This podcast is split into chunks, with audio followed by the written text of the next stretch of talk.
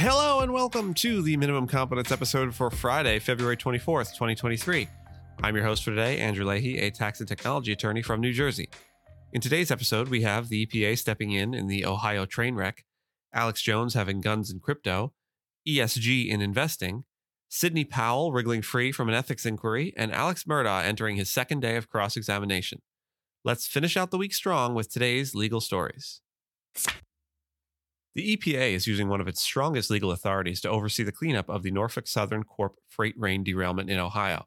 The agency's 77 page order requires the company to clean up contaminated soil and water, participate in public meetings, and develop a comprehensive work plan for the EPA's review and approval. The order, which took effect on Thursday, involves the Comprehensive Environmental Response, Compensation, and Liability Act, or CERCLA, which enables potential fines of up to $67,544 for each day the company willfully violates or refuses to comply.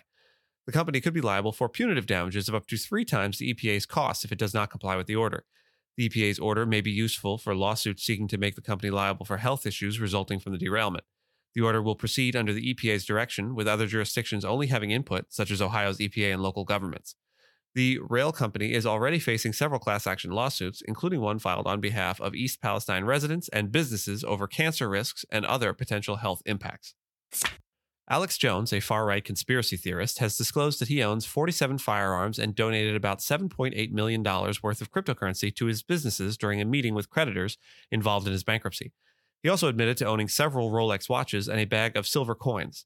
Jones' bankruptcy has protected him from creditor collection efforts and other court proceedings, but he is required to disclose all of his assets and business activities. Last week, Jones disclosed that he has been holding firearms for people who participated in the January 6th attack on the U.S. Capitol. The Department of Justice's bankruptcy watchdog, the U.S. trustee, and others used the meeting to question Jones about personal financial statements he filed last week. Jones and his advisors plan to make several amendments and fix any mistakes to his disclosures, and they have been hunting for an appraiser to assist them.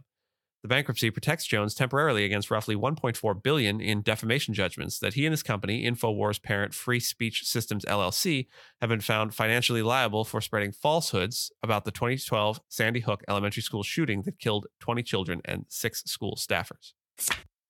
House Republicans are expected to vote on a resolution next week that would prevent the U.S. Labor Department from enforcing its environmental, social, and corporate governance retirement investing rule. The rule allows decision makers of retirement plans to consider ESG investment criteria if they are in the best financial interests of plan participants. On the other hand, House Democrats have introduced a bill that would allow retirement plans to consider socially conscious investment factors.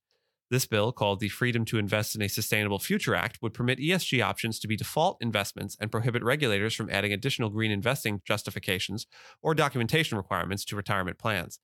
If the Republican led resolution receives congressional approval, it would be the first veto of President Joe Biden's administration. Regulatory uncertainty has led to congressional action on the issue as lawmakers issue competing legislation on the ESG rule, and the Labor Department faces legal pressure in two separate federal courts to halt it. A Texas judge dismissed the disciplinary action brought by the State Bar of Texas's Commission for Lawyer Discipline against attorney Sidney Powell, who was accused of violating legal ethics rules with her work on former President Donald Trump's election reversal gambits. The judge said that the commission had not met its burden of proving that Powell had run afoul of Texas's attorney code of conduct, and also criticized the commission for not properly labeling its exhibits in its filing.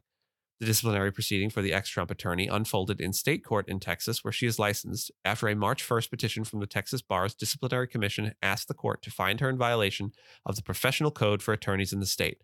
We may yet hear more about this, as it is possible the dismissal order may be appealed. Alex Murdaugh, a disgraced former lawyer, is expected to face a second day of cross examination in a South Carolina courtroom on Friday after denying killing his wife and son. He has pled not guilty to two counts of murder and two weapons charges related to the fatal shootings of Margaret Maggie Murdaugh and Paul Murdaugh. Murdaugh has admitted to stealing funds from his law firm and clients, and he confessed on Thursday to previously lying about his whereabouts on the day his wife and son were killed. He said he lied due to his addiction to opiate painkillers. Murdaugh also acknowledged his voice could be heard in the background of a video his son recorded shortly before their deaths. Prosecutors allege Murdaugh killed his family to avoid his financial misconduct being exposed. The defense has pointed to a mishandled police investigation and described Murdaugh as a troubled but loving father and husband. Cross-examination resumed at 9:30 a.m. today. Thank you so much for listening to Minimum Competence, your daily news podcast for lawyers. If you're looking for more than minimum competence, links to further reading on all the topics touched on today are in the show notes. If you have any questions or story suggestions, find us on Mastodon on the esq.social instance. I'm at Andrew, and my co host Gina is at Gina. And reviews go a long way towards helping new listeners to find our show. If you have a moment and can leave a rating or review on your podcast player, we'd sure appreciate it. And if you know someone that might be interested in a story we cover, consider sending them the episode. Minimum Competence is part of the ESQcast network of podcasts and streams on esqstream.com.